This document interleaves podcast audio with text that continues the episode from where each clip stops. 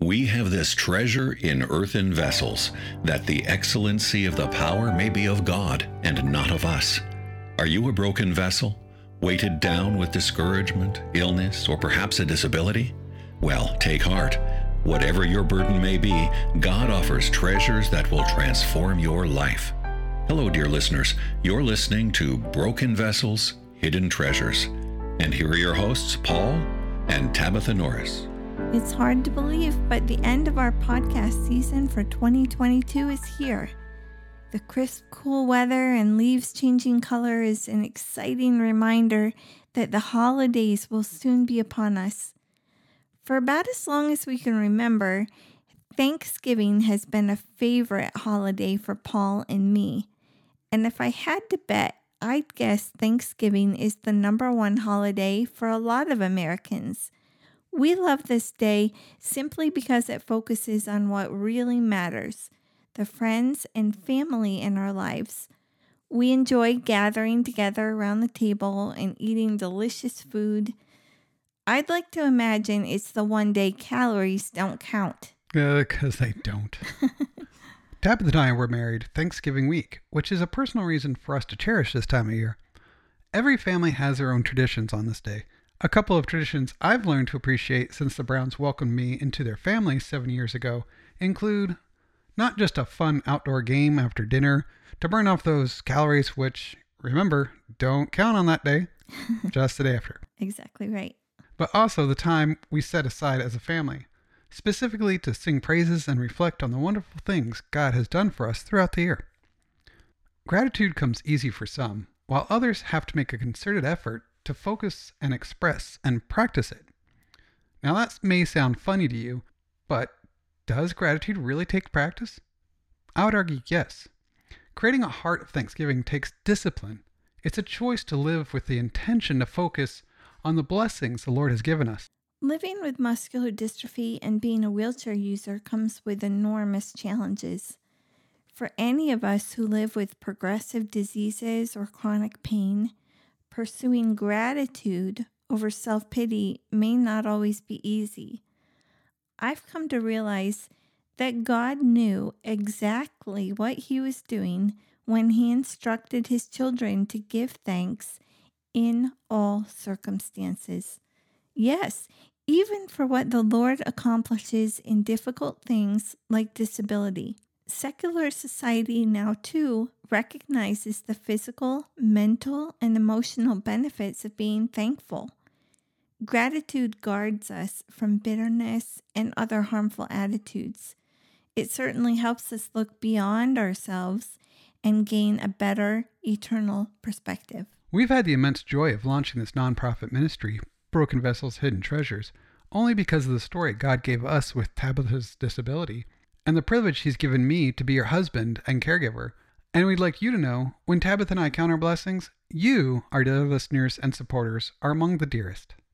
So, with Thanksgiving just around the corner, let's take a look at Luke 17 11 through 19 and glean a lesson in gratitude from an unusual source a leper and his nine companions who skipped Thanksgiving. Leprosy is not a disease we hear about every day. It's also known as Hansen's disease, and it's caused by a type of bacteria that affects the skin, the peripheral nerves, eyes, as well as the upper respiratory tracts. This type of disease, if not treated in a timely manner, can lead to paralysis, blindness, disfigurement, and permanent disability. Interestingly, it's one of the oldest diseases ever recorded, with the first cases dating back to almost 600 BC. The passages we're going to unpack today takes us back to 10 recorded cases of leprosy in Jesus' day. While leprosy was much more common in biblical times, thank God nowadays leprosy is considered much less of a threat to human life, doesn't spread as easily, and can be treated. However, the threat of the disease still exists. And in many countries, like India, leprosy continues to be stigmatized. Even community education of the disease doesn't completely dispel the social stigmas faced by those affected with this illness. Imagine with us the kind of life a leper lived in ancient biblical times. The modern squalor of slums and ghettos, even the cardboard shacks and filthy mattresses, pale in comparison to what the lepers in Jesus' day endured. There are no disability checks, no food stamps, no hospitals, no relief organizations. These ten men in Luke 17 are socially ostracized, forbidden from entering the public, sentenced to live in a shadowy existence, and treated as dead. Breathing their same air was believed to be dangerous. According to Leviticus, should they see a person approaching, they are to yell out a warning unclean, unclean. We read that Jesus is on his way to Jerusalem, passing along between Samaria and Galilee. As he enters a village, he is met by these ten lepers, who stand at a distance. They lift their voices and cry out to him, Jesus, Master, have mercy on us.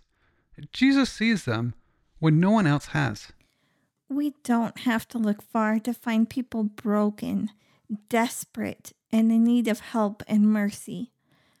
Just last week, Paul and I were watching a live stream of a convocation speech at a well known university.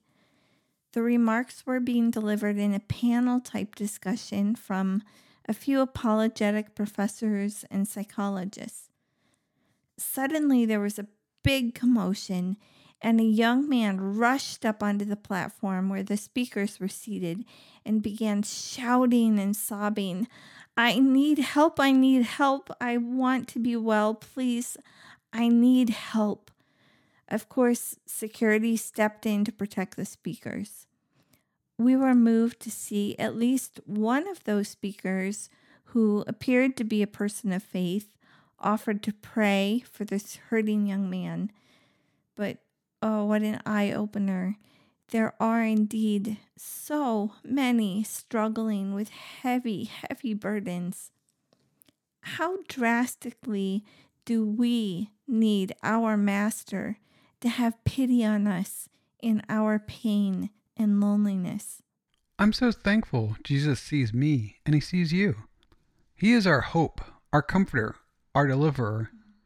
When lepers cry to Jesus, he doesn't shun them, he is moved with compassion. Luke doesn't focus on the details of the healing. In fact, the miracle is told in an abbreviated form. Jesus tells them to show themselves to the priests, and as they go, they are cleansed.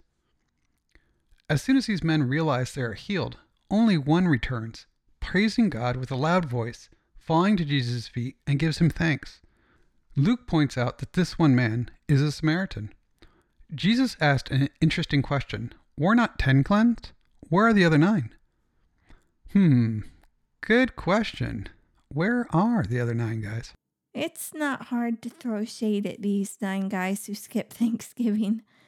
However, with a little bit of self reflection, we might come to the conclusion that as much as we'd like to identify with the grateful Samaritan, these nine guys could easily be us. They reveal a lot about human nature and the lack of gratitude. These nine guys skipped their opportunity to give thanks, as many of us often do, and we never hear of them again. The Samaritan, on the other hand, turns back to give thanks. What is the result? He receives commendation from Jesus, and we see how pleased Jesus is with the grateful heart. We all should be thankful for everything the Lord does for us. That's the lesson of Luke 17 11 through 19. Today, what are you grateful for? What has blessed your heart? Nothing is too small or insignificant to be thankful for. Every good and perfect gift is from above. Do you thank the Lord often for what He's done for you? Do you stop to reflect on the ways God has blessed your life? I'll admit I don't give thanks as often as I should, and this special passage is one that reminds me to do so.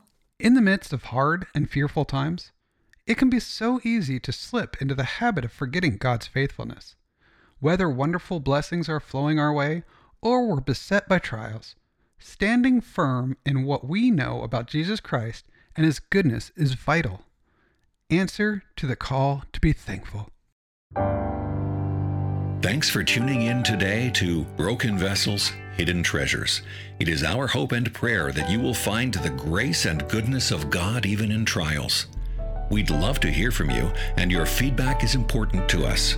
You can reach out to Paul and Tabitha with comments, questions, or to share an episode with a friend in need through our website at bvhtministries.org.